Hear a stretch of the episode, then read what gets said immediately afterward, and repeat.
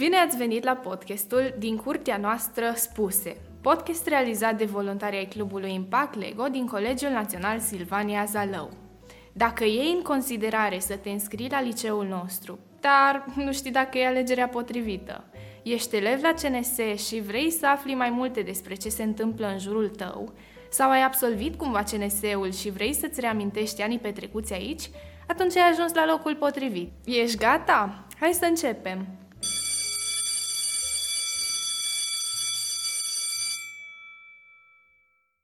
Ai tinde să crezi că tot universul liceal se rezumă la teme și ieșit în weekend. Doar procentajul diferă de la una la alta. Ai auzit de activități de voluntariat. Dar... A. Nu știi cu ce se mănâncă. Și B. Nici nu prea vezi vreun sens să te implici. Dacă ai ales opțiunea A, du-te și ascultă episodul anterior, CNS After Hours. Dacă ai ales opțiunea B, bravo, vei rămâne alături de noi. Noi suntem Alexia Rusan Maia Ambruș Și Gabriela Gârdan, iar pe parcursul acestei serii de episoade moderate de noi, ne propunem să-ți demonstrăm cum i-au ajutat activitățile de voluntariat pe foști elevi, tineri care au fost destul de curajoși încât să încerce.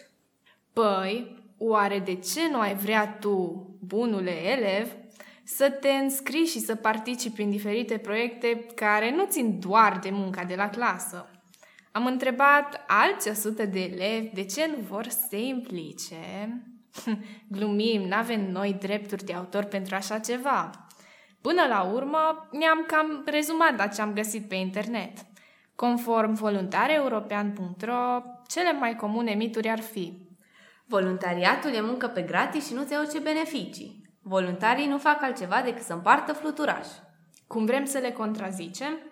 Ne-am gândit să-i chemăm pe cei care au fost cuprinși de acest microb al voluntariatului, începând din liceu și continuând până la adânci bătrâneți.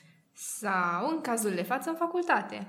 Vom discuta cu foști elevi despre activitățile în care s-au implicat sau se implică, competențele pe care și le-au dezvoltat și, de ce nu, amintirile făcute pe această cale. Că vorba aia, why so serious? În episodul de astăzi ne propunem să urmărim traiectoria unei tinere care a fost foarte implicată în activitățile de voluntariat. Aventura ei începe oarecum distinct, în Jakarta, care se regăsește în Indonezia, dacă trebuie să arăți pe hartă, și continuă la CNS, care se regăsește în suflet, dacă ești întrebat unde se află. Ea este Andreea, iar în momentul de față jonglează cu multe proiecte antreprenoriale, cât și un job în zona de business development. Până să termine liceul, s-a implicat activ în voluntariat, datorită multelor beneficii de dezvoltare personală și profesională pe care le-a remarcat. Dacă expoziționea a constat în prezentarea Andrei, care a fost intriga? Ce a determinat-o să se implice în activitățile de voluntariat? Cred că prima dată când am făcut voluntariat eram plecată din țară. Uh, am locuit doi ani în Jakarta, alături de familie și am studiat la o școală internațională acolo. Și în sistemul respectiv, orele de voluntariat erau obligatorii. Adică, ca să poți să treci anul, aveai nevoie de un anumit, un anumit număr de ore de voluntariat, uh, care trebuiau urmate de o reflexie. Adică cum ți s-a părut, ce ai făcut exact. Deci o reflexie, cum se fac la impact, practic, reflexiile după proiecte. Și ce am făcut în mod specific a fost să facem niște pachetele pentru niște oameni din niște medii mai defavorizate, pachete cu alimente și, uh, mă rog, am făcut cumpărăturile, am făcut pachetelele și am mers, la, am mers să le duce. Da, și cum ziceam, orele respective de voluntariat erau obligatorii prin sistem în sine. Și atunci am intrat eu prima dată în contact cu ceea ce înseamnă voluntariat și ați dedicat timpul pentru, pentru o cauză. Și cum am trecut de intrigă, hai să vedem cum s-a desfășurat acțiunea. Spunem repede primul proiect de suflet care îți vine în minte. Primul proiect care îmi vine în minte, pe care l-am desfășurat, să zic, aici în CNS, pentru că aici suntem acum și de asta mi amintește, era STV cu Impact azi. Și de ce proiectul ăsta? Pentru că pentru proiect în sine am petrecut ore și nopți în șir în clădirea asta, în birou doamnei Iulia Florian. Și uh, toată munca asta a venit încărcată și cu multe emoții, multe sentimente, multă dedicare. Și da, îmi amintesc cu drag de cum concepeam uh, rețetele, pliantele alea, cum le-am trimis la tipografie, cum uh, n-au ieșit, a trebuit să le reluăm. A fost o muncă și practic a fost o încoronare a tuturor eforturilor pe care toți ceilalți membri ai clubului le-au făcut până atunci. Deci a fost o presiune, dar am dus până la urmă la final proiectul și cu siguranță puteți să mai vedeți pliante de genul în liceu. Ne-ai putea da câteva exemple de abilități pe care ți le-ai dezvoltat prin voluntariat? Sunt multe lucruri care, datorită voluntariatului, mi s-au dezvoltat în timp. Uh, cred că primul dintre ele e simțul responsabilității, adică ești responsabil pentru proiectul pentru care lucrezi, pentru cauza pe care ai ales-o. Spre exemplu, când, uh, când am decis să facem pachetelele alea pentru oamenii, oamenii din Jakarta, noi anunțasem în prealabil că o să venim la ei. Deci cumva știau că o să venim și depindeau de pachetelele pe care noi le voiam să le dăm. La fel, în cadrul proiectelor din impact, în momentul în care îți asumi o responsabilitate să finalizezi pliantele, cum vorbeam anterior, oamenii se bazează pe tine, așa că simțul responsabilității mi s-a, mi s-a dezvoltat foarte mult în perioada, perioada în care făceam asta. Un alt, o altă abilitate e lucru în echipă. Inevitabil în viață trebuie să lucrezi cu alți oameni ca să faci lucruri. Adică foarte rar lucrezi singur pe ceva anume. Și abilitățile astea de lucru în echipă s-au dezvoltat din perspectiva că și în impact ă, tot ce făceam, făceam cu alți oameni. Alți, alți oameni din alte clase, din clasa mea, mai puțin din clasa mea, deci din oameni din alte clase, ă, din, cunoșteam și oameni noi cu ocazia asta și, da, lucru, lucru în echipă. Și dacă ar mai fi să numesc unul, e creativitatea ce se întâmplă când faci voluntariat e de obicei să cauți o problemă. Uh, după ce găsești problema respectivă, trebuie să vii cu soluția cea mai potrivită pentru problema respectivă. Așa că ai nevoie de un simț al creativității și ai nevoie să îți cultivi creativitatea ca să vii cu cele mai bune soluții pentru problema respectivă. Și e fain, e fain să stai alături de oameni faini și să faci brainstorming pe o problemă din copacul probleme. Știți, cred că știți voi de Crezi că există diferențe între voluntariatul de aici și din străinătate? Nu, nu prea pot să generalizez pentru că experiența mea din străinătate punctual a fost de 2 ani în Jakarta, adică nu pot să vorbesc general despre străinătate, pot să vorbesc despre situația specifică dintr-o școală internațională, cum a fost cea în care am studiat eu. Acolo era o normalitate partea asta cu voluntariatul, adică se întâmpla, cum am zis, în fiecare semestru aveai un număr de ore pe care trebuia să le dedici pentru alți oameni și pentru cauze. În România, din fericire, există multe cluburi în care poți să faci voluntariat, există ONG-uri, există asociații, deci și în România există oportunități. Uh, ce mi se pare este că, în mod evident, asta se întâmplă în orașele mai mari. București, Cluj, ok, inclusiv Zalău și Zalău are oportunitățile lui, uh, dar în uh, alte zone nu, nu există. Adică în orașele și mai mici decât Zalău, mi se pare că nu, nu există oportunități de gen. Deci cam asta ar fi de zis despre diferența din perspectiva voluntariatului în România și în Jakarta, unde am studiat eu. Consider că te-au ajutat mai mult activitățile pe care le-ai desfășurat în liceu în străinătate sau în România? Cred că ce contează e că mi s-a stârnit interesul pentru astfel de activități în străinătate, pentru că acolo a fost să fiu și să merg.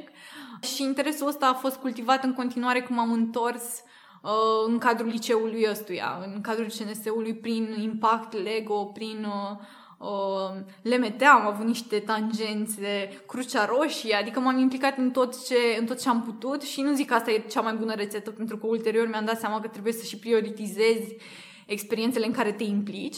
Um, dar uh, cred că fiecare și-a avut rolul lui, atât experiențele din străinătate cât și uh, cele, cele de aici.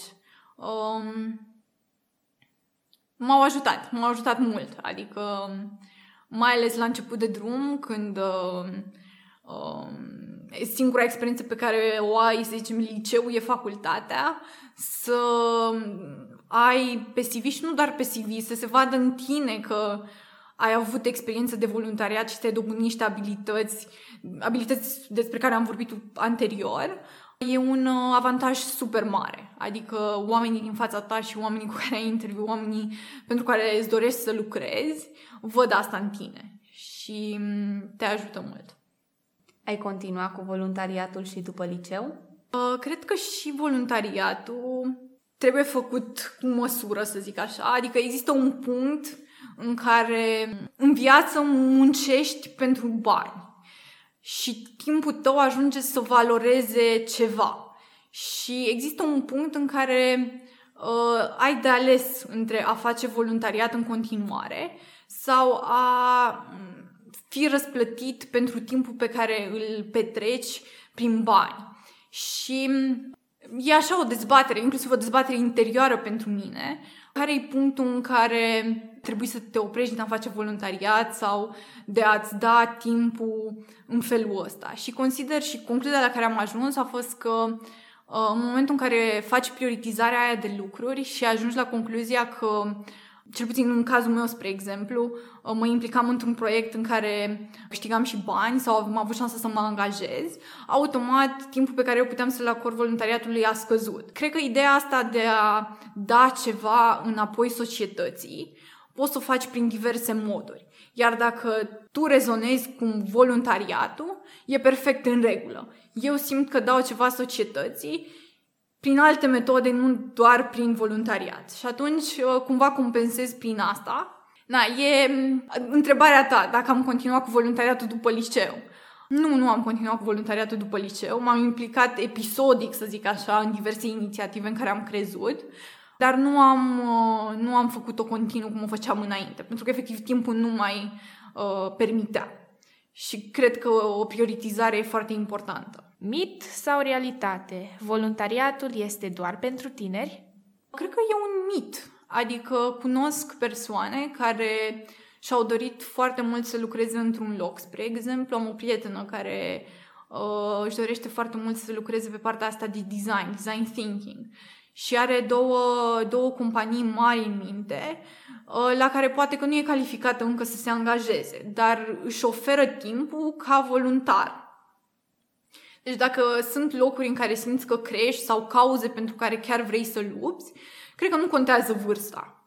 Deci oricând poți să te implici. Doar că, din nou, mi se pare super, super important ca tu, ca individ, să știi prioritățile, pentru că timpul e limitat și nu ai cum să le faci pe toate. Ca să poți să spui da unor lucruri, trebuie să spui nu altora.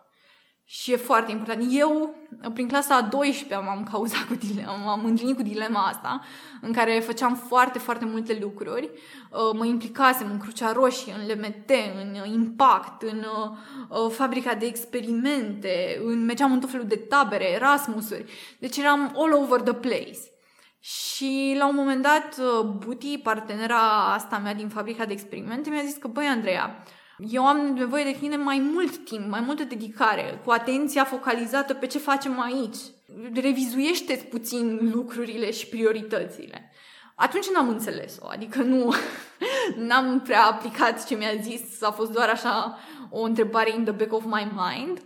Um, dar ulterior mi-am dat seama că avea dreptate și și în viață ulterior trebuie să alegi foarte bine lucrurile în care te implici. Ce înseamnă voluntariatul pentru tine? Voluntariatul pentru mine înseamnă a da lucruri, a da ceva înapoi societății și a primi ceva înapoi sub forma abilităților de care vorbeam, spre exemplu.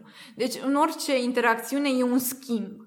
Iar în voluntariat, tu îți oferi timpul și energia către ceva, către o cauză în care crezi uh, și primești înapoi diverse abilități sau pur și simplu bucuria de a ajuta.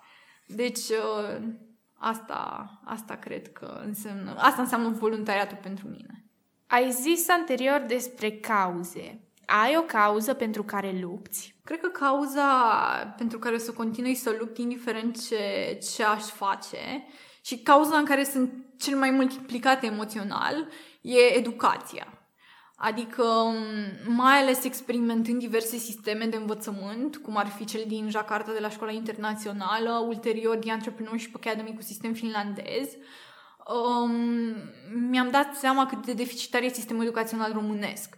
Și asta mă face să lupt pentru o îmbunătățire a lui. Tot timpul sunt receptivă la oportunități în direcția asta, tot timpul sunt receptivă în a găsi moduri în care pot să externalizez cauza asta, adică lupta asta pentru cauză, uh, cauza educației. Momentan nu fac nimic concret și mulțumesc de gândul ăsta și, da, gândul ăsta pe care mi l-ai, mi l-ai provocat în minte, să zic așa, pentru că e o cauză în care cred, adică cred că prin educație se pot schimba multe și e nevoie de, de fie de cluburi de voluntariat, fie de o îmbunătățire a ceea ce se întâmplă acum în sistem, pentru că lumea se schimbă și educația ar trebui să se schimbe și ea și din păcate a rămas foarte mult în spate. De ce le recomanzi elevilor să participe la activitățile de voluntariat? Mi-e greu să recomand ceva cuiva pentru că fiecare are o situație individuală diferită. Adică, cum ar fi, mi-e greu să-ți recomand ție, care vrei să continui să mergi pe partea de medicină, să faci voluntariat până în clasa 12 10 ore pe zi. Pentru că prioritățile tale sunt diferite. În schimb, ce pot să zic și despre ce pot să vorbesc este uh, ce a funcționat pentru mine până în momentul ăsta și dacă cei din jur sunt inspirați de situația mea sau de ce am făcut eu, uh, e super. Deci, de ce aș recomanda sau de ce sunt pro-voluntariat? Pentru că, în primul rând, descoperi ce îți place. Când intri într-un club de voluntariat și participi la un proiect, cum ar fi un impact Lego, un proiect, nu știu, orice proiect am luat, poți să-ți asumi diverse roluri și tu prin rolurile respective îți dai seama la ce ești bun, unde mai ai de lucrat, ce îți place, ce nu îți place, pentru că din păcate sistemul nostru de învățământ e foarte teoretic, nu e practic, nu-ți oferă șansa să aplici ce înveți. Iar prin voluntariat poți să faci asta, mai ales dacă e într-un cadru institu- instituționalizat, cum ar fi Clubul Impact. Adică Clubul Impact al Fundației Noi Orizonturi este în toată țara. Fundația Noi Orizonturi e prezentă și în alte țări, adică e un cadru testat, e un cadru organizat în care se întâmplă lucruri. Și e păcat să nu profiți de o astfel de oportunitate când se află așa aproape de tine. Am încredere că în fiecare dintre noi există nevoia asta de a ne simți utili. Ne simțim bine când ajutăm. Ne simțim bine când facem ceva pentru alții. Ne simțim bine când vedem rezultatele muncii noastre și ne sunt recunoscute eforturile. Deci, mi se pare vital ca pentru un părinte de copil mic sau pentru un adolescent care mm, consideră uh, voluntariatul să încerce. Să încerce să vadă cum e, cum se simte, cum se simte să fie autonom, să vadă consecințele și beneficiile propriilor decizii și sunt convinsă că în cadrul, în cadrul potrivit uh, o să continue să facă asta pentru că e mega mișto să te simți util. E, e fain. Da, asta, asta mă face să mă gândesc la proiectele pe care le aveam la școala din Jakarta. Alea erau în permanență conectate cu exteriorul. Adică aveam de făcut uh, un video cu, cu piesa Romeo și Julieta în care implicam și alți oameni din exterior, nu doar noi. Aveam de făcut afișe despre diverse cauze, care, de, de, despre diverse lucruri care se întâmplă în lume. Deci eram mult mai ancorat în ceea ce se întâmplă în prezent. Și asta, asta ne făcea să ne simțim bine, pentru că știam că suntem în același ritm cu evoluția lumii și mai mult decât atât implicam implicam actori din exterior și e plăcut să știi că ce faci aduce o contribuție și e axat pe nevoile altora. Ne putea da câteva detalii despre fabrica de experimente? Deci fabrica de experimente e un startup care vinde truse de experimente pentru copii și show-uri tematice prin care copiii experimentează știința într-un mod practic.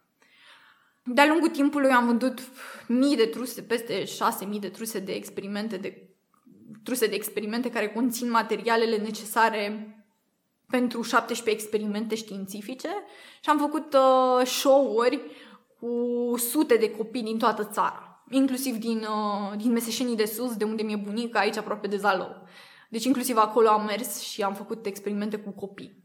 Cum se leagă de pasiunea mea pentru educație?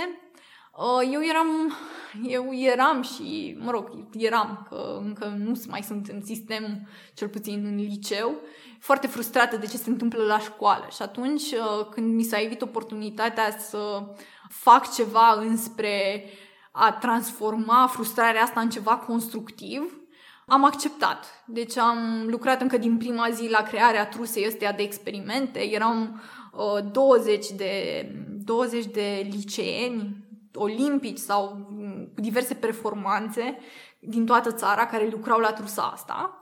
Uh, ulterior, împreună cu Alexandra, uh, mi s-a oferit oportunitatea să cofondez uh, startup-ul și am mers și în București. Deci a fost așa un bulgăre de zăpadă, adică un bulgăre de zăpadă care a venit din frustrarea mea pentru ce se întâmplă în sistem care apoi a fost alimentat de oportunitatea asta și a crescut cu multă, cu munca pe care am depus-o uh, în ceva frumos. Au existat momente în care te-ai simțit descurajată? Cred că în momentul în care m-am simțit descurajată cel mai mult a fost momentul în care a trebuit să aleg ce, cu ce vreau să continui. Apropo de ce vă ziceam, cu a spune nu unor opțiuni ca să poți să spui da altor opțiuni.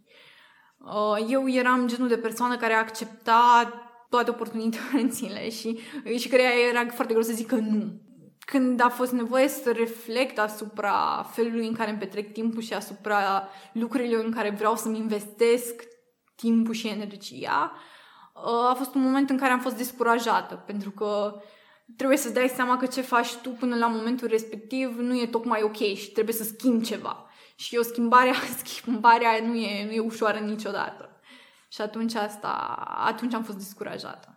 Și mă rog, punctual, în proiecte, erau momente în care eram descurajat. Adică și cu rețetele de la impact, când nu ieșiseră, am fost uh, toți descurajați. Dar am continuat, ne-am construit reziliența asta de a continua indiferent de ce se întâmplă și uh, am depășit momentul punctuale în alte proiecte. Nu știu, am mai făcut târgu de tot cu, cu, cu impactul și cu proiectul cu, cu rețetele tradiționale din sălaj.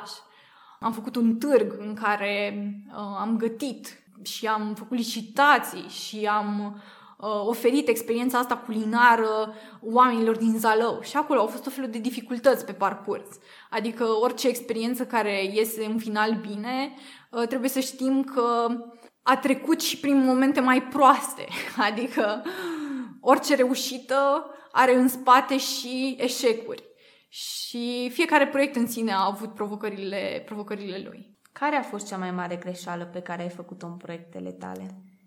Nu mi-amintesc în mod specific. Adică, știi, când ești implicat în proiect și mai ales dacă e o, e o cultură de asta a normalității greșelii și dacă mai greșea câte unul era ceva normal și treceai peste. Adică nu erai blamat pentru o greșeală, nu erai pedepsit pentru ea. Greșeala pe care am făcut-o în cadrul, în perioada respectivă a fost să nu, să nu dau importanță școlii foarte mult. Adică ok, a fost o greșeală, a fost o chestie cu două tăișuri, adică ca orice chestie ar avea două tăișuri. Um, mi-a, mi-a fost greu în clasa 12 să recuperez tot ce am avut de recuperat și să învăț pentru BAC. Ai mei simțeau, adică simțeau, îmi ziceau că au emoții și să, că nu mi-au BAC-ul, adică eram în stadiul ăla. Eu fiind foarte implicată în proiecte de voluntariat și fiind plecată doi ani în străinătate. Deci asta simt că n-a fost neapărat o greșeală, că până la urmă am scos-o la capăt dar uh, cred că poate că dacă acordam mai multă importanță școlii în sine, nu, nu era o presiune atât de mare pe mine în clasa 12 la final. Deci asta... Și încă, încă un lucru, nu e neapărat că din nou am scos-o la capăt și am luat 9,56 media, doar că mi-am creat obiceiul și mai târziu, inclusiv acum, de care mi-e greu să scap, că pot să scot eu la capăt chiar dacă e pe ultima sută de metri. Și credința asta pe care o ai în minte, că bă, indiferent ce se întâmplă, adică serios, ai luat, ai învățat pentru BAC în 3 săptămâni și ai luat 9, 5, 6, cum să nu te descurci cu deadline-ul ăsta? Și asta mă face să fiu mai puțin disciplinată și am avut de pierdut în multe cazuri din prisma faptului că n-am fost disciplinată și constantă în munca pe care am făcut-o. Iar uh, asta cred că e o greșeală și cu uh, asta încerc să repar acum, să fiu mai, mai disciplinată în ce fac. Care a fost reacția oamenilor la proiectul cu rețete? Târgul respectiv pe care îl organizasem pe platou a fost uh, un proiect prin care noi voiam să strângem fonduri, practic, pentru, pentru rețete. Oamenii au fost foarte receptivi, adică s-a, s-a creat așa un, uh, un uh, tam-tam fine, adică toți din zălăoanii practic ajunseseră să știe și să cunoască impactul pentru ce face datorită proiectului ăstuia. Uh, nu mai țin minte exact câți bani făcusem atunci, deci chiar nu, nu mai țin minte cifre, dar știu că um, am primit un impact, adică am, am primit un feedback foarte pozitiv. Am fost contactați de presă, am participat la evenimente, uh, deci uh, totul a căpătat amploare. După care, când am făcut rețetele, am, și le-am dus la centru, centru de promovare turistică, cred că așa se numește, ceva în genul ăsta, uh, au fost uh, foarte, foarte mulțumiți de rezultatul pe care l-am avut și au lăudat foarte mult uh, calitatea, calitatea rețetelor, atât conținutului cât și designului în sine. Și asta a fost din nou o confirmare că ceea ce facem noi e de bine, adică e cu, e cu trudă și cu muncă și cu dedicare, dar e bine și suntem pe drumul cel bun. Și da, a fost și premiat, parcă, parcă broșura, broșura cu rețete a fost premiată, deci încă o dovadă că a fost bine ce am făcut. Și da, cam, cam asta cu reacțiile. Nu, nu mai vine nimic în minte, dar cred că am cuprins majoritatea reacțiilor în urma proiectului. Crezi că funcțiile pe care le-ai avut în activitățile extrașcolare în care te-ai implicat te-au responsabilizat? Absolut, absolut. Și um, funcțiile sau responsabilitățile pe care le-am avut erau, erau acolo pentru că le simțeai, doar că erau, tot, toți făceam de toate. Adică nu se simțea ideea asta de șef. Și sunt convinsă că și acum la fel e. Um, deci nu, niciodată nu, nu, am, nu am simțit singură sau nu am simțit că ceilalți nu ar contribui la fel de mult ca mine, chiar dacă eu eram responsabil. Ce m-a ajutat a fost într-adevăr responsabilizarea asta extra pe care o primeai odată cu rolul și uh, la joburile pe care le-am avut, adică am putut să povestesc pentru că la joburi, în general, ești întrebat specific ce rezultate ai avut, ce responsabilități ai avut, ce ai făcut. Și atunci e foarte ușor când știi că ai în spate un proiect pe care l-ai coordonat sau un proiect la care ai muncit de la A la Z și cunoști, cunoști cum s-a făcut de la început. Deci asta, la asta, la asta m-a, m-a ajutat mult pentru că tot timpul aveam de povestit ceva, adică eram întrebată și tot timpul puteam să vin cu exemple concrete de ce am făcut și ce mi-a ieșit și ce nu mi-a ieșit, pentru că am fost implicată în multe experiențe de gen. Ne povestești puțin despre experiența ta în Cș? Am și uitat să menționez despre Consiliul Școlar al Elevilor. Da, m-am implicat și în Consiliul Școlar al Elevilor, eram uh, parte dintr-un departament sau conduceam un departament Uh, Beji era președintele, colegul meu, uh, colegul meu Vlad. Um, și și asta a fost o responsabilitate pentru că reprezentai practic reprezentai elevii din uh, liceul tău și din județul tău, pentru că am fost și la Consiliul Județean al Elevilor. Și ce mă, ce mă șochează acum că mă gândesc și că vorbesc cu voi despre asta, e cât de dorite erau pozițiile astea la liceu din, uh, din Jakarta. Deci oamenii aveau așa o mândrie, aveau așa o responsabilitate, cântăreau așa mult pozițiile astea pentru aplicarea la universități în străinătate, încât oamenii luau foarte în serios pozițiile astea. Și din nou era o, o, o mândrie și o... La noi nu a fost așa mare bătaie pe locuri, adică nu pot să zic că a, am concurat cu 10 oameni ca să pot să ajung director pe un, un departament. Dar tot am simțit responsabilitatea asta știind din spate ce înseamnă și ce presupune și ideea că reprezinți colegii tăi. Automat erai luat ca exemplu, ceea ce făceai tu conta, adică, na, e, e o imagine, practic, pe care, și e și o imagine pe care o transmiți. Și cum a fost? Știu că făceam diverse afișe, diverse materiale informative pentru, pentru colegi, participam la ședințe în care gândeam ce facem mai departe, apoi la Consiliul Județean al Elevilor, tot așa strategii, cum creștem Consiliul Școlar al Elevilor la nivel de județ, cum implicăm mai multe școli uh, din sate, din mediul rural, deci erau tot felul de chestii atât strategice cât și punctuale pe proiecte. Vă încurajez! Cum ai reușit să te integrezi în comunitățile noi? Nu pot să zic că am o problemă în a mă integra în, uh, în comunități noi. Adică sunt, sunt o extrovertită de cele mai multe ori, sunt sociabilă, deci nu a fost dificil, plus că, din nou, dacă oamenii sunt receptivi, oamenii de lângă tine sunt receptivi și nu tragi de ei sau e foarte ușor, adică vine natural. Deci de cele mai multe ori nu am probleme în a mă integra în, uh, în grupuri sociale noi. Am participat la nenumărate tabere și proiecte și exchange-uri, youth exchange-uri, proiecte europene în care, cu care am călătorit în o grămadă de țări, Maroc, uh, Spania, în insulele Canare, Turcia, deci am călătorit mult și de fiecare dată erau oameni noi. Deci cumva m-am adaptat ușor, mă adaptez ușor oamenilor noi. Dar din nou cred în continuare că e important ca și partea cealaltă să fie receptivă, iar eu am avut norocul de cele mai multe ori să, să am parte de oameni care sunt deschiși, deci conexiunea s-a creat ușor. Ne-ai mai putea povesti despre Use Exchange-uri? Da, deci uh, încă o oportunitate care merită exploatate la maxim de tineri sunt uh, youth exchange-urile. Majoritatea știe, știu, majoritatea știu de Erasmus prin prisma facultății. Adică sunt schimburi de un semestru în care poți să participi uh, prin facultatea la care, la care studiezi. În schimb, mai sunt și alte tipuri de, de proiecte Erasmus, cum ar fi youth exchange-urile, care sunt în general de o săptămână și care se desfășoară într-o altă țară.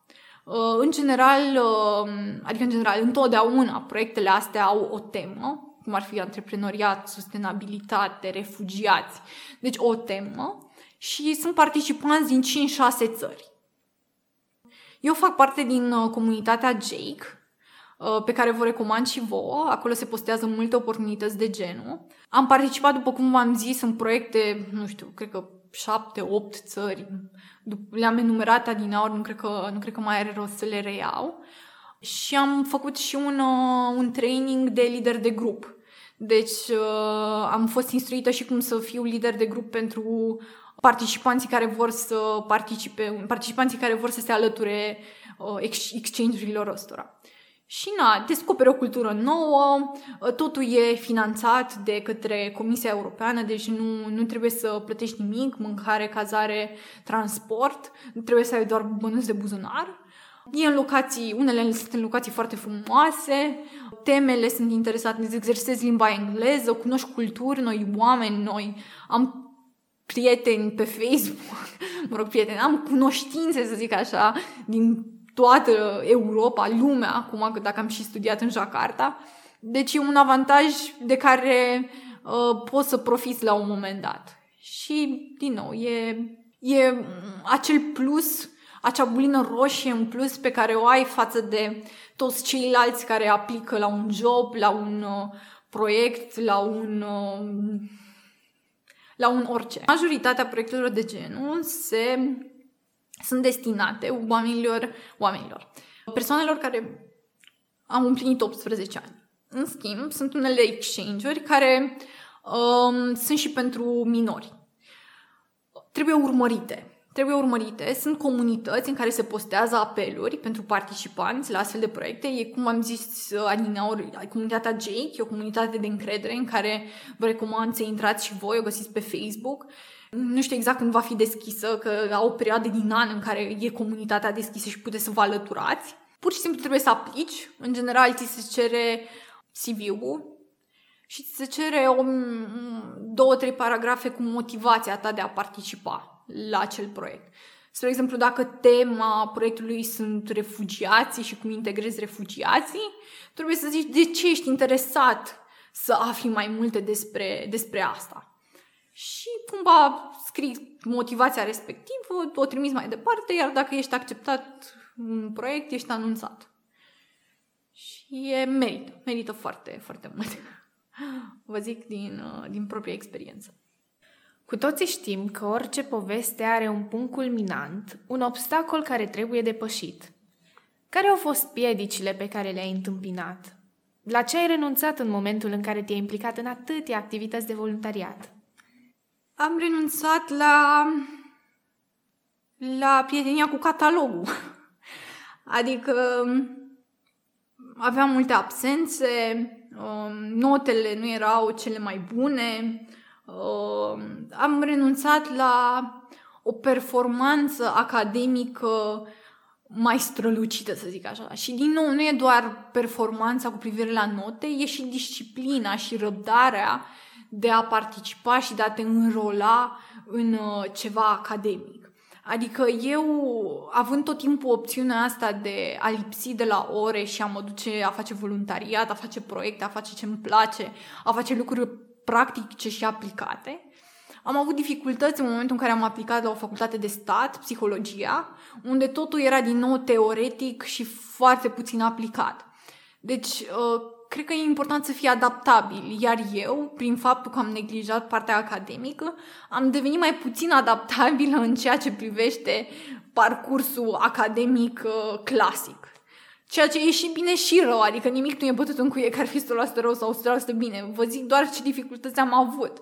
Și, na, la psihologie am ajuns să am așa un, uh, un gust foarte amar ascultându-i pe profesori, având uh, aproape un monolog uh, greu de înțeles. Acum, din nou, na, fiecare persoană se potrivește ceva diferit, dar eu, prin experiențele pe care le-am avut, am întâmpinat dificultăți în a mă adapta în mediul ăsta pentru că am ales întotdeauna varianta cu voluntariatul și cu una. Eu aleg să vă spun ambele părți acum, adică aș putea să vă zic și doar partea strălucită și frumoasă în care am avut de câștigat din asta și tot a fost roz și frumos și am făcut aia și cealaltă și... Da, există, na, cum v-am zis, când spui da unei chestii, automat spui nu altei chestii. Și atunci uh, trebuie să fii conștient de ce se asumă. Anumiți profesori au concepții greșite despre voluntariat. Cum i-ai îndemna să încurajeze pe elevi să participe la activitățile de voluntariat? Greu să schimbi percepția unui om, mai ales la o vârstă mai înaintată, mai matură. Deci, dorința mea sau încurajarea mea înspre oricine ar fi să nu își facă un scop din a schimba percepția unui profesor, a, că voluntariatul e bun, că uite cât câștigi voluntariat, că nu, do your own thing. Tu știi unde vrei să ajungi și ce vrei să faci. Dacă tu ai încredere că chestia asta te ajută, îți asumi consecințele. Și eu mi-am asumat consecințele și sunt foarte recunoscătoare că am dat de profesori înțelegători și domn director înțelegători și uh, am trecut cu bine peste liceu și mi-am luat diploma de BAC și toate au fost bune. Uh, dar tu știi cel mai bine ce-ți dorești și unde vrei să ajungi. Iar dacă tu ai încredere că voluntariatul te ajută, do it do it și asumă consecințele aferente. Nu poți să schimbi... Men- e greu, e greu. Poți să le arăți beneficiile, poți să îi faci pe ei să profite de diverse proiecte, adică sunt convinsă că pentru mulți, adică pentru unii profesori care au comandat de la sirop pentru copii, plăcinte și alte lucruri, a fost, cred că, o ușurare și o bucurie că au putut face asta. Dar uh, mentalitățile sunt greu de schimbat. De asta noi, generația mai tânără, trebuie să fim receptivi la, la schimbări, schimbările din jurul nostru și, ne dăm, și să ne dăm singuri seama că ce facem poate că e puțin uh, învechit și trebuie să căutăm noi alternative de a ne dezvolta. La ce proiect actual din CNS ai vrea să participi? Asta cu podcastul mi se pare foarte, foarte interesant și foarte de impact. Adică nu de impact pentru că e impactul, impactul numele, ci de impact în ideea în care uh, chiar dacă chiar dacă e gândit pentru CNS și elevi de la CNS sau el viitor elev de la CNS, mi se pare că o astfel de inițiativă în care, nu știu, se vorbește despre voluntariat, se vorbește despre opțiuni școlare, se vorbește despre, se vorbește despre alte lucruri, um, poate să fie dus la un nivel mai mare. Adică poate să fie... Vedeți voi, cu social media, odată postez pe Facebook, dau câțiva oameni share și poate să ajungă viral un astfel de episod. Și eu chiar cred că astfel de inițiative trebuie încurajate și poate că pot să ajungă la un nivel mai mare decât v-ați fi imaginat voi. În loc de deznodământ, i-am întrebat pe oameni cu ce au rămas. Când ai realizat că îți place să faci voluntariat? Când uh, am simțit tangibil și imediat impactul a ceea ce fac. Când înveți la geografie sau când înveți la limba română sau la matematică, nu vezi impactul imediat. Nu vezi consecința învățatului tău. Da, ok, o vezi la examen sau la teză sau la BAC. Dar cu voluntariatul Ehm, de cele mai multe ori poți să vezi impactul a ceea ce faci în ochii celuilalt imediat. Când povestești cuiva, ok, vreau să fac un podcast, deja vezi clipirea din ochii lui și Adică e un feedback instant și asta m-a făcut pe mine să continui cu voluntariatul și asta m-a făcut să-mi dau seama că e pentru mine. Feedback-ul ăsta instant pe care îl primești de la oameni în momentul în care le povestezi și despre ce faci sau când văd ceea ce faci. Care a fost locul cel mai drag din școală?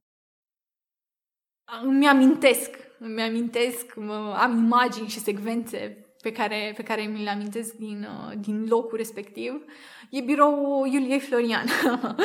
e locul ăla care la un moment dat a fost plin de hârtie igienică, încă am o poză în telefon. Am făcut la un moment dat o, o farsă, doamne profesoare, am umplut uh, tot biroul de hârtie igienică, multe suluri întregi, deci era acolo, deci numai, numai noi știm cum era pe acolo. A fost super, super amuzant și uh, ăla a fost locul în care mi-am petrecut uh, ore întregi de muncă și de uh, stres și de adunat comenzi de la sirop pentru copii, făcut pliante, lucrat, uh, bătut la ușă, biroul ăla era plin cu oameni, alteori era mai gol ca să ne putem concentra, uh, plin cu amintiri, dacă te uiți pe pereți, are, are personalitate. Care a fost cel mai amuzant moment?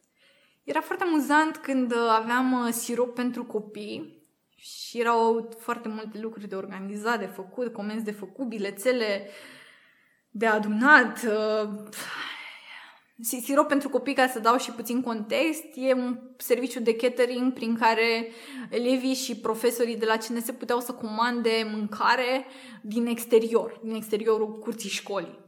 Și noi, practic, uh, preluam comenzile care erau plasate într-o în pauza mică, prima pauza mică, pauză mică, după care noi veneam cu comanda caldă în pauza mare, la începutul pauzei mari.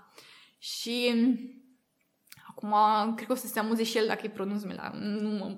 Știu că era Dârjan la un moment dat, uh, un coleg al nostru, uh, și alerga cu plăcintele. Că, na, comenzi mari de plăcinte și veneam cu plazele încărcate și alerga că plăcintele trebuiau să vină, adică clienții așteptau, era coada. Și na, mi s-a părut foarte amuzant și amuzant și foarte fain să vezi dedicarea asta a oamenilor pentru, pentru ceea ce și-au asumat și pentru proiectul în sine. Și na, a fost, uh, era, era amuzant. Eu eram foarte implicată în proiect pentru că eram coordonator, dar în orice caz aveam o responsabilitate asupra procesului în sine și cumva uh, simțeam așa, eram foarte implicată emoțional să iasă totul bine, să iasă totul ca la carte, na, și Asta, asta mi-am zis, imaginea și nu doar Dârjejanul ăsta, că și alții, adică toți oamenii care au lucrat pentru sirop pentru copii erau într-o fugă și o, o fugă continuă să iasă și să fie bine.